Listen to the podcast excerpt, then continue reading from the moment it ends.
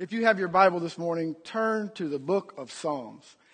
I want to talk to you a little bit about the word expectation. Miracles are now. Miracles are now. Hebrews 11:1 1 says what? Now faith is the substance of things hoped for and the evidence of things not seen, not yet realized. So we have a reason to be expecting. You ever seen a first time mom and she's pregnant? She just found out she's pregnant, and uh, in most cases, she's very excited about uh, that baby. And uh, as the pregnancy goes along, uh, you know, she goes through so many things and she's just excited, wondering, you know, what the baby's doing, how the baby's growing. Does the baby have hands yet? Is his or her little eyes developed? You know, I felt the baby move and what should I eat? And there's all of these things that goes on, uh, you know, in a mom's body uh, and in her mind. And she is expecting. That's why they call it uh, an expectant mother because she is not only expecting just to have a baby, She's expecting a bundle of joy. She's expecting a new life. Things are going to change. She expects with hope and with anticipation of this baby. And as soon as the baby is born, the mother wants to hold, give me the baby. I want to see the baby, expectant mother and expectant father. There is no reason for us not to believe that we should not have that same feeling, that same expectation of the Lord in our life. You usually get what you expect. You expect nothing, that's usually what you get. But expectation first begins in the heart. This is a big word, expectation. Some people's expectations have been diminished by life circumstances. Maybe you've been disappointed, offended, maybe you've been let down. Maybe you've lost someone or lost a job or suffered some kind of loss in life and it's dashed your expectations. But I want to let you know this morning that expectation is simply a matter of the heart and then it is a matter of faith. An action of faith. The heart of expecting is a heart that fills a person's life with hope and a positive, life filled, faith filled attitude.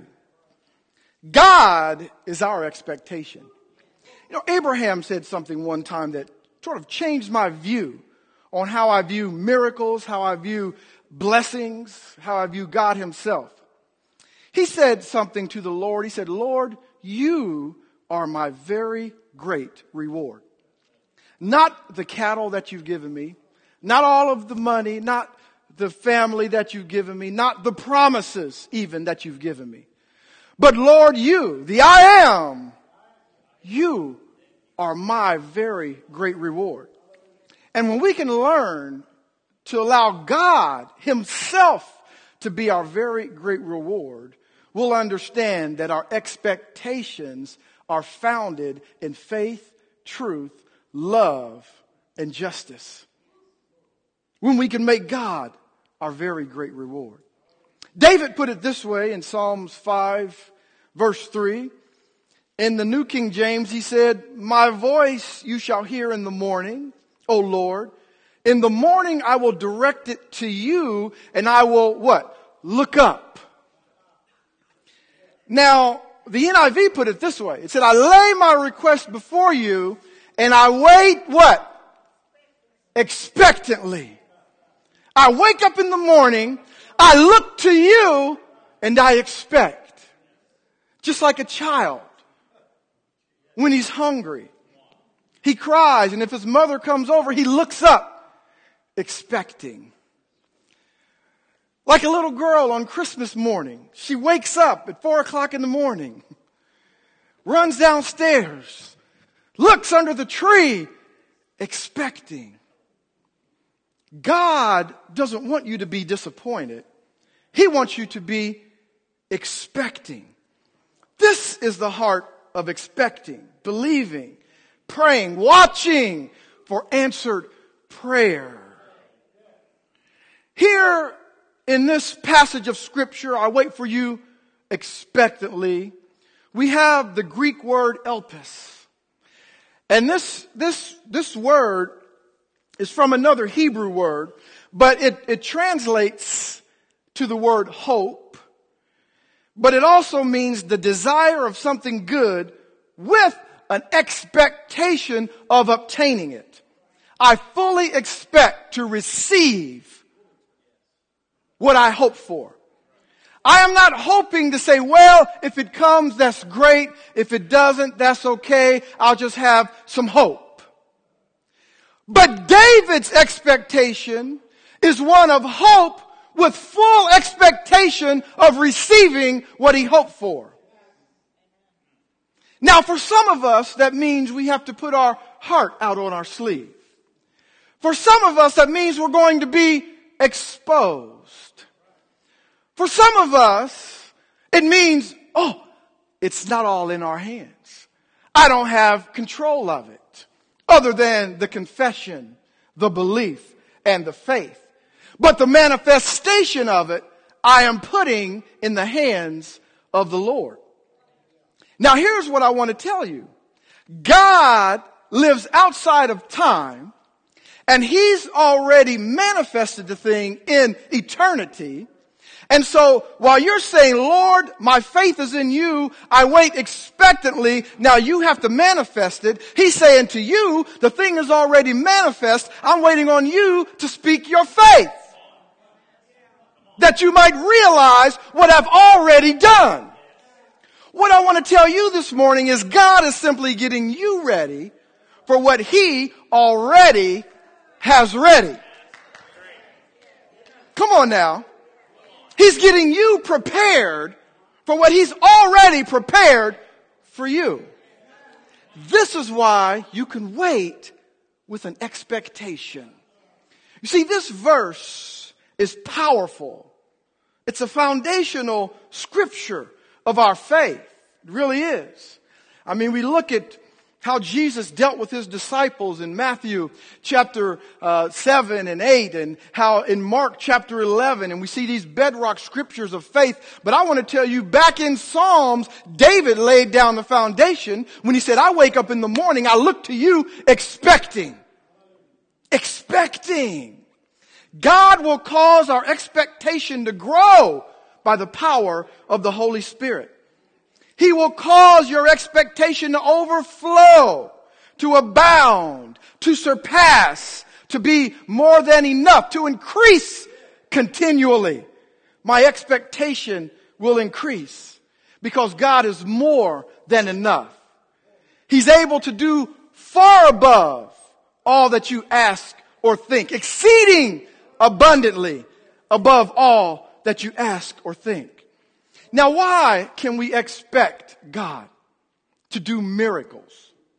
Well, number one, we must understand that miracles are only miracles to us.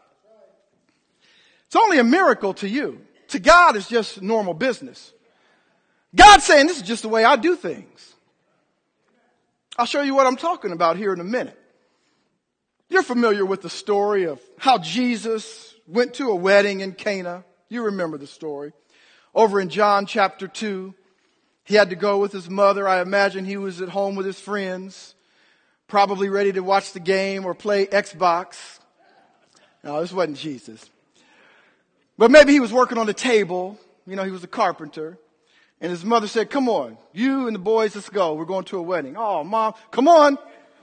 It's your cousin. We're going to the wedding. So he and his friends went to the wedding. So they're talking, looking at people seeing what's going on. And his mother comes over to him, and what does she say?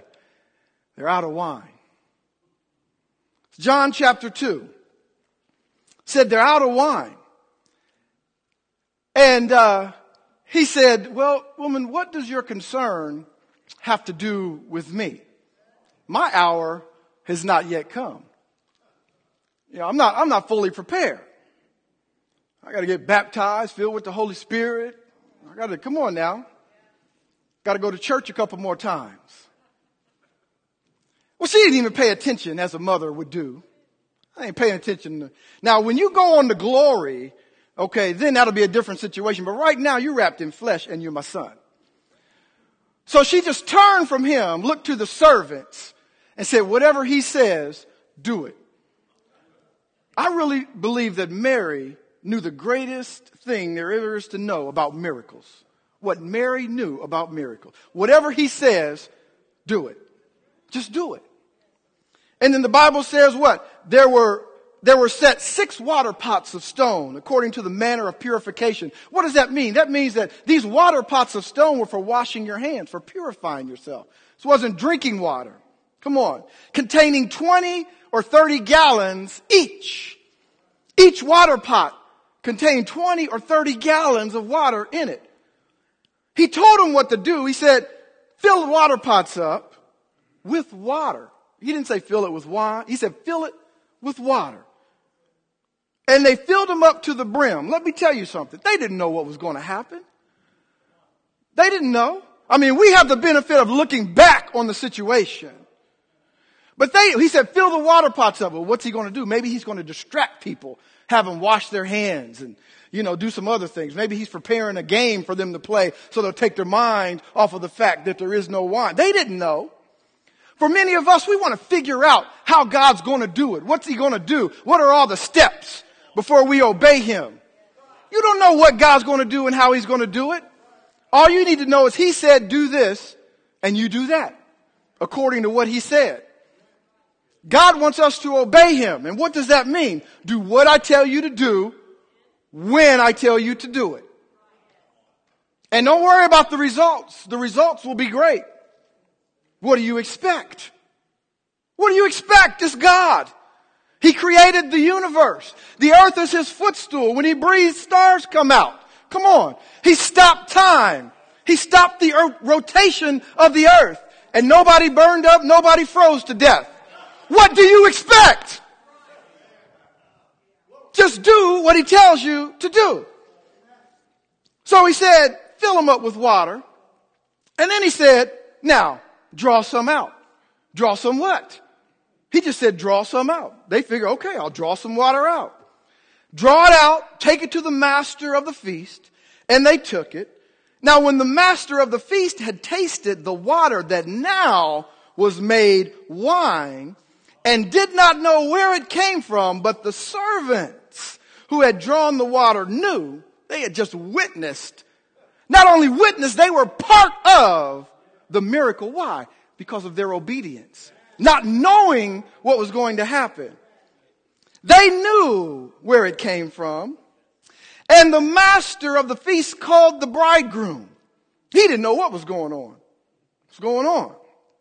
He said to him, every man at the beginning sets out the what? Good wine.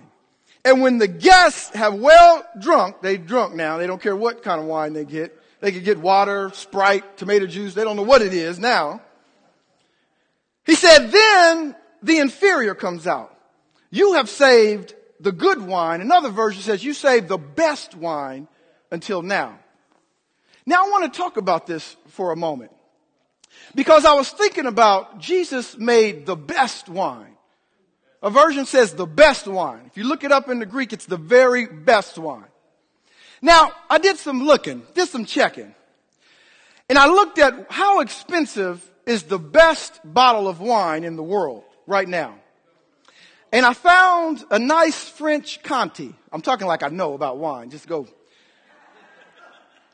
Bottle of wine was sold in Dubai for $155,000. One bottle of wine. Now, some of you who don't drink wine, notice I said some of you, uh, who, who don't drink wine may say, well, you know, that wine is not that valuable. Well, I want to tell you something. A thing is as valuable as somebody, what somebody's willing to pay for it. So yeah, somebody bought it for that, it's that valuable. 155 $1,000 for one bottle of wine. I started thinking about this as it relates to this thing. I said, okay, Lord, I'm not a mathematician. I got pretty good grades in math, and let me just figure through this a little bit. I said, well, a glass of wine average is probably about five ounces. A bottle of wine is probably somewhere around 25 ounces of wine. I said, how does that compare to what you had here? Well, he said there were six water pots. I said, well, six water pots is not a lot of water pots until I saw that it was 20 to 30 gallons each water pot. So that's between 120 and 180 gallons of water or wine in these water pots. So you average it out to about 150 gallons. Well, how much wine is that? Well, if one bottle of the best wine is $155,000 and it's 25 ounces, how much of that is in this wine? I figured there are about 30 bottles of wine in 150 gallons. One bottle, $155,000. Anybody do the math in your head real quick? That's about four and a half, about $4.6 million. There at this wedding, which they ran out of wine and all they had was some water to wash your hands with, in one minute went from hand washing water to $4.6 million worth of wine. Now, I don't know about you. Uh, maybe you're not excited because it's not your wedding. You say, well, you know, if that was my wedding, I might be a little more excited. But that's not what really baked my cookie when I thought about that. When I thought about that, I was thinking about, okay, how long does it take to make wine? Well, you have to grow the grapes on the vine. That's probably a year. I don't know. Farmers out there may know. Grow the grapes. And then after that, you got to get them all together, crush them, stomp them down, get all the grape juice. You got to bottle it up, cork it up real good, and then you got to set it on the shelf. I'm told it takes about nine years for a decent bottle of wine. Now this was the best wine. So I don't know. I have no idea how much, how long it takes. But let's just go with that. Nine years. Jesus went from zero to 60 in about three seconds. He skipped all the steps of the natural. Come on. And not just made a little wine so it would get him over, but he went from zero to $4.6 million worth of wine just like that. Come on. Miracles are now. And probably in his flesh, he didn't even want to do it. He said, what, what, does this have to do with me? My time is not now. Okay, here's $4.6 million worth of wine. Can I go back to playing with my boys? Come on. And this for a family that his mother was simply concerned that they would be embarrassed. That's all wasn't a great healing, raising somebody from the dead. Somebody was in financial trouble. You know, none of that. They were just about to be embarrassed. So to save them from embarrassment, Jesus over, above, exceeding, abundantly, more than all you can ask or think. Let me ask you a question. What do you expect?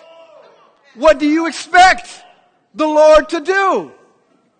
See, we, we are, we're confined by time. We are confined by what, what God has put us in, this thing called time. But I want to tell you, Jesus is not confined by that thing. So often, here's what happened when Jesus performed miracles on earth. Let me just give you a clue. This is, this is what I perceive that happened. What happened was, it wasn't just that there was some magic trick that happened. But I believe that Jesus was where he was in time, but he reached into another era, into a future time where there would be no time. And he brought back with him, come on, what was over there and brought it here. So that what's in eternity manifests what's in the now. That's what he did. But see, in our mind, we're not used to that. We're confined by time. Let me show you something else. Go over to Genesis. Let me show you this. Here, this is what I'm talking about. This is what God, he, this is what He created us initially to be. You look in the mirror today and you think that's how God created you and that's what He created you to be. You really don't have a clue of what God really created you to be. Come on, you're looking at fallen man when you look in the mirror. You can't see what God really created. I'm about to show you. Look over at, at Genesis chapter 2. I'm going to look down in, in verse, in verse 7. The Bible says, God, the Lord God formed man of the dust of the ground and he breathed into his nostrils, come on, the breath of life. And the Bible says man became a what? Living being. There are some translations that translate that man became a speaking spirit. He became a speaking spirit. And the Bible says that God created man in his likeness. Now here's, here's what I see. Here's what I, I imagine when I, when I hear God created man in his likeness. I imagine that if you stood Adam when he created him right then up next to God, I think the angels would have thought they were seeing double. Come on. They, God said, I, I created him in my likeness, a speaking spirit. Man has my DNA. Man has my creativity. Man has my mind. Man has my ability. Oh, come on now. I know it's getting kind of quiet because that seems a little deep. Now, he, he didn't make us God, but he made us like him. So much so that your enemy got so jealous. Come on. That all he wants to do is kill you. He wants to sift you through his fingers like dust. You want to know why? Because he's jealous. He tried to be like God, God cast him out. Man ran from God, God made man like him. Come on. What do you expect? what do you expect? And so look down at, go all the way down to verse, go down to verse 15. He became a living being. He became a speaking spirit. Verse 15 says, Then the Lord took the man, put him in the garden of Eden to tend and to keep it. And the Lord God commanded man saying, of every tree of the garden you may freely eat, but the tree of knowledge, underline knowledge if you would there, because this is important. The tree of the knowledge of good and evil you shall not eat. For the day that you eat of it, you shall surely die. The day that you eat of the tree of the knowledge of good and evil, you shall surely die. That word knowledge there comes from a Hebrew word, daath, D-A space A-T-H. And it means this. It means knowledge gained by the senses. That's what it's talking about. Knowledge gained by the senses. So now, can you see it? When Eve and Adam ate of the fruit of the tree of the knowledge, watch it now, watch this of the knowledge of good and evil. Now, see, before that, Adam was connected to the Lord, what? Spiritually. When he breathed into him, he made him a living spirit, a speaking spirit. And he spoke to him through the spirit. But now that he ate of the fruit of the tree of the knowledge gained by senses, of good and evil, now he no longer was connected to God through the Spirit. Why he said you will surely die. But now everything he did, he had to do based on knowledge gained by the senses, which is how we walk today. We walk by knowledge gained by the senses. What can I hear? What do I see? What does it smell like? What does it taste like? What does it feel like when I touch it? Now let me tell you something. You might say, well, that's okay. I mean, I have my senses so I can do that. Let me tell you something. We are limited. I was thinking about myself. I, when I went in the army, I took a little test and it was a test for colorblind. And I failed that test. Now the thing is, when I tell people today I'm colorblind, they immediately go, what color is that? well, colorblind doesn't necessarily mean you can't see any color at all. Okay, I can see colors. But it's when some colors begin to mix together, some reds and some greens together. You know, and some colors begin to go together. I can't, I can't discern some colors. So what happens is when I look out into a field filled with flowers, I can see some beauty because I can see some color. But others may be able to look and distinguish certain colors, and it's that much more beautiful. So for me, I'm limited. It's not that I can't at all, but I am limited. You ever had a stuffy nose in the wintertime? Your nose is all stuffed up, and you walk somewhere and somebody says, Ah, oh, you smell that? And you go, No, I don't. You're limited because you walk by senses. Come on. Without this, blur. Oh, okay, a little better now. We're limited by our senses.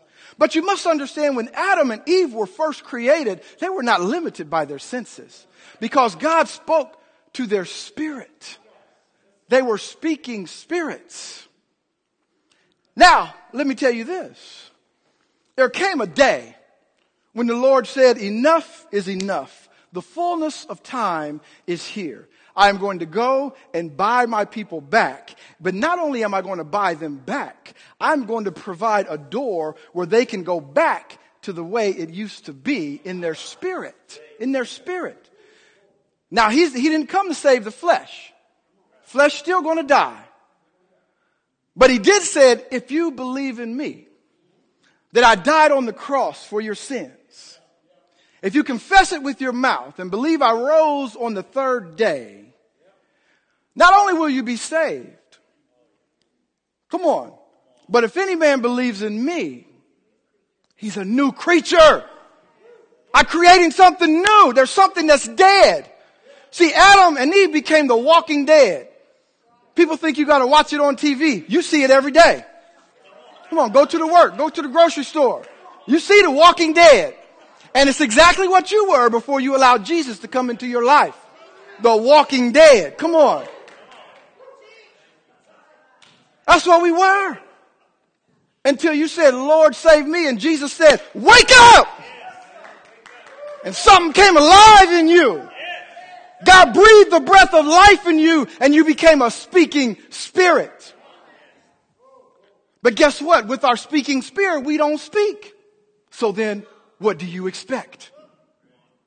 You're a speaking spirit. If a speaking spirit doesn't speak, how much speaking can a speaking spirit do? If a speaking spirit doesn't speak.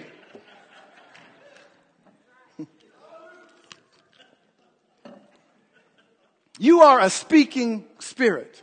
You must know that this morning so that you can have an expectation. It is time for us, saints, to, t- to stop expecting the worst, to stop expecting what happened yesterday, to stop expecting how we were disappointed to happen again. I mean, if you're going to walk, what, he what did Paul say? Walk by faith and not by what?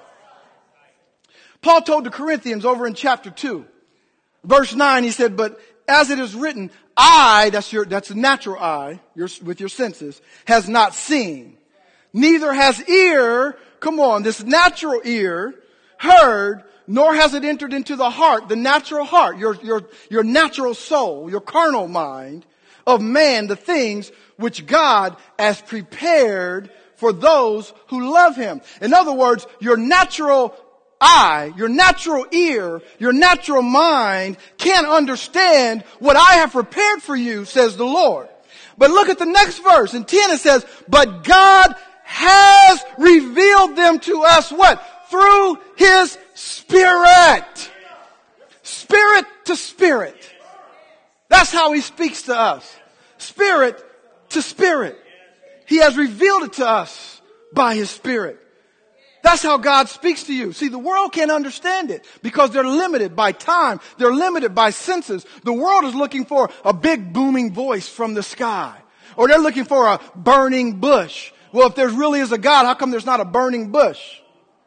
It's a God thing. You wouldn't understand it. You can't understand it until you receive the Lord. And He says, wake up. And something in you is changed. We need to have an expectation. Let me leave you with these five things to expect. You, we could go on forever about this expectation. It's just touching the tip of the iceberg. I just wanted to get you excited. I want you to know who you are and what God created you to be. You are a speaking spirit. What do you expect? You've been speaking negativity. You've been speaking, well, maybe this, maybe that. What do you expect? You're going to get maybe this, maybe that. The first thing you need to expect is God to do miracles in your life. Come on. Matthew 19, 26, Jesus looked at them and said, with men it is what? Impossible, but with God how many things are possible? Just a few things? All things are possible. I don't care what it is. Why do we limit it then? Why do we limit God? All things are possible.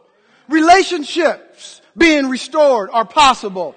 Healings in the midnight hour is possible. Financial miracles are, all things are possible to those who what? Believe. Those who believe. Number two, expect God to do great things not only in you, but through you. So often we're looking for a miracle and we really need to be a miracle. Come on. That's what loving Jesus transforming lives is all about. First of all, look for the miracle. I look up. In the morning, I wake up. I look to you, David said, expecting. And then Jesus said to go out and do likewise. Show grace, show mercy, show compassion. Bless those. Come on. Sometimes we're looking for a miracle when we need to be a miracle. Expect God to do great things in you and through you. One version of Hebrews 11:33 said, through acts of faith, they toppled the kingdom. They made justice work. They took the promises for themselves. They were protected from lions, fires, swords. Come on.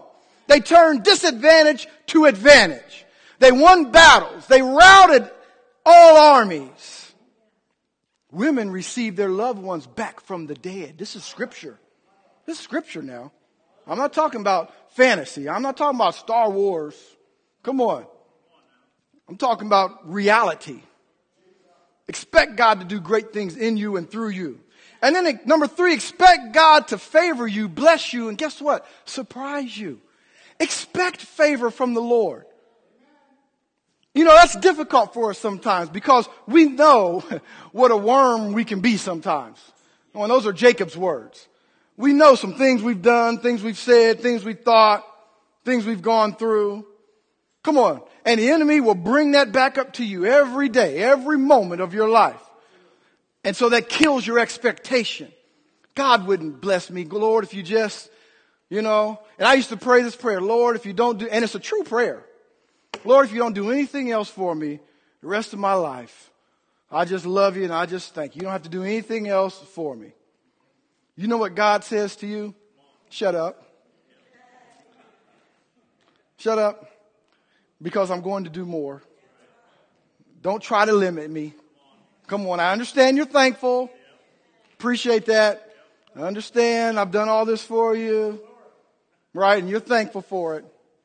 But really, shut up and start confessing my word because I'm not done. Because if you limit me to that, now you're saying that's all I can do. You're saying all I can do is go about 6,000 years, then I got to stop. And God's saying 6,000 is nothing. Did you see how quickly I made the wine water? I mean, the water wine. Come on. You know how long it usually takes? Nine years. Did you see how I did it? Pour it in, pour it out. There you go. What else do you need? What else? Give me something else. Come on. Sometimes God, I, I imagine he just is like a, like a problem solver. What do you need? Ran out of wine? They dip in, dip out. Okay, what else you need? You, what you need? Healing, spit. There you go. You can see. What? Come on. What else? Now, of course, God wants us to have a relationship with Him. We know that. We know that. But I'm just talking about how we limit God. We try to limit Him. And God's saying, don't limit. Expect me, God is saying to you, to favor you, to bless you, to surprise. Expect the favor. Expect blessing. And I want to tell you something else. The brother gave the word this morning. God said, I am. I don't need anybody. I don't need you to even believe in me to be God. I'm still going to be God, whether you believe me or not. Believing me is for you, not for me. Come on. I don't need no affirmation. I always was and I always will be. Come on. But listen, if you want to get somewhere in life, then you need to believe me because what he say? I am.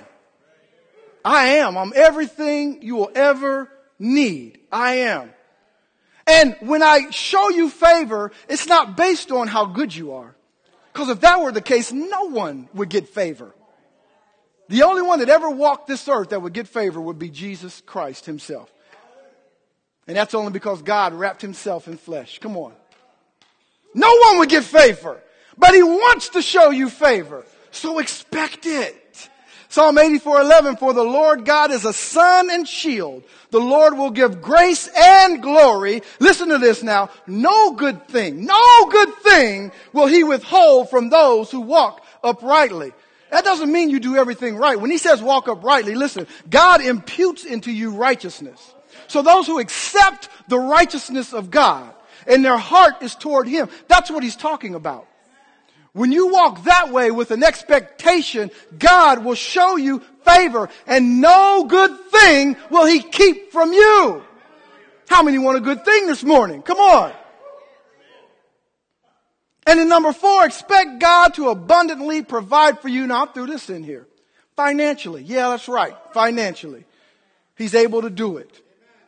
He knows you can't bless others if you're not blessed yourself. Come on, if you're the one always asking, how are you going to bless somebody else? Yeah, I know. Got a little quiet on that one. Psalm 35, 27. Let them shout for joy and be glad. Who favor my righteous cause and let them say continually, let the Lord be magnified, who has pleasure, pleasure in the prosperity of his servant.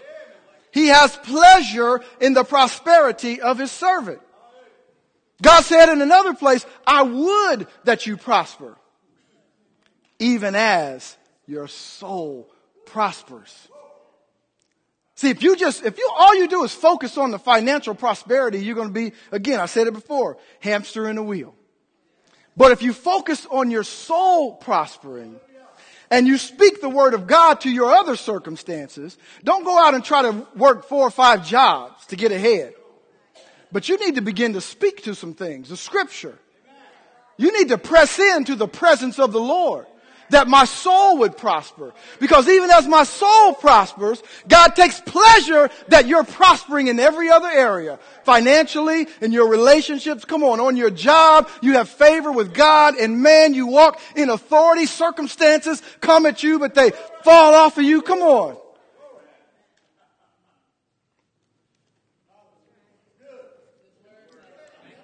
Hallelujah. Lastly, expect God to get you out of the boat.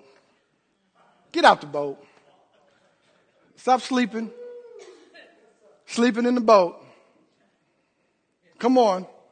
God never sleeps nor slumbers.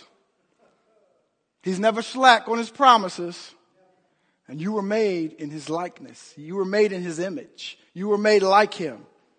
You have strength. Come on.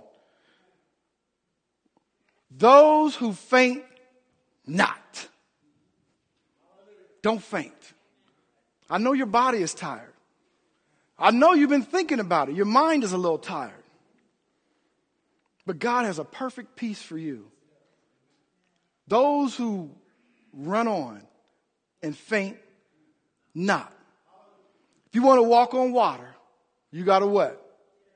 Get out of the boat, out of your comfort zone, out of your security place. Take a step over the edge. What have you got to lose? You're going to die in the boat. Get on out the boat. Come on. Matthew 14, 28 and 29. You know the story. Peter answered him and said, Lord, if it's you. Now, this is an interesting scripture to me because Jesus came to them walking on the water, right? And uh, exactly, for he, he came to them walking on the water. They thought it was a ghost, and he said, "Do not be afraid. It is I." Peter said, "Well, Lord, if it's you, command me to step out of the boat." Guess what? Jesus gave him the word. Step out of the boat. Come on. Peter stepped down on the word of God and walked on the water. If you expect miracles in your life, you are going to have to get out of the boat. And you're going to have to expect God to get you out of the boat. It's time for some in here to get out of the boat. Come on. Some of us need to look in the mirror. Come on. And say, all right, Lord, I'm about to step out of the boat. And I'm about to step on your word. We're going to talk about this thing over the next few weeks. We're going to get, I'm just laying a foundation here today. This is nothing. This is just, this is just to kind of get you fired up to see what's coming. In a couple weeks, Sister Dietrich coming. You better be ready. You better be ready. Because God through her is going to get us out of the boat. We want to see our seats filled. We need to get out of the boat.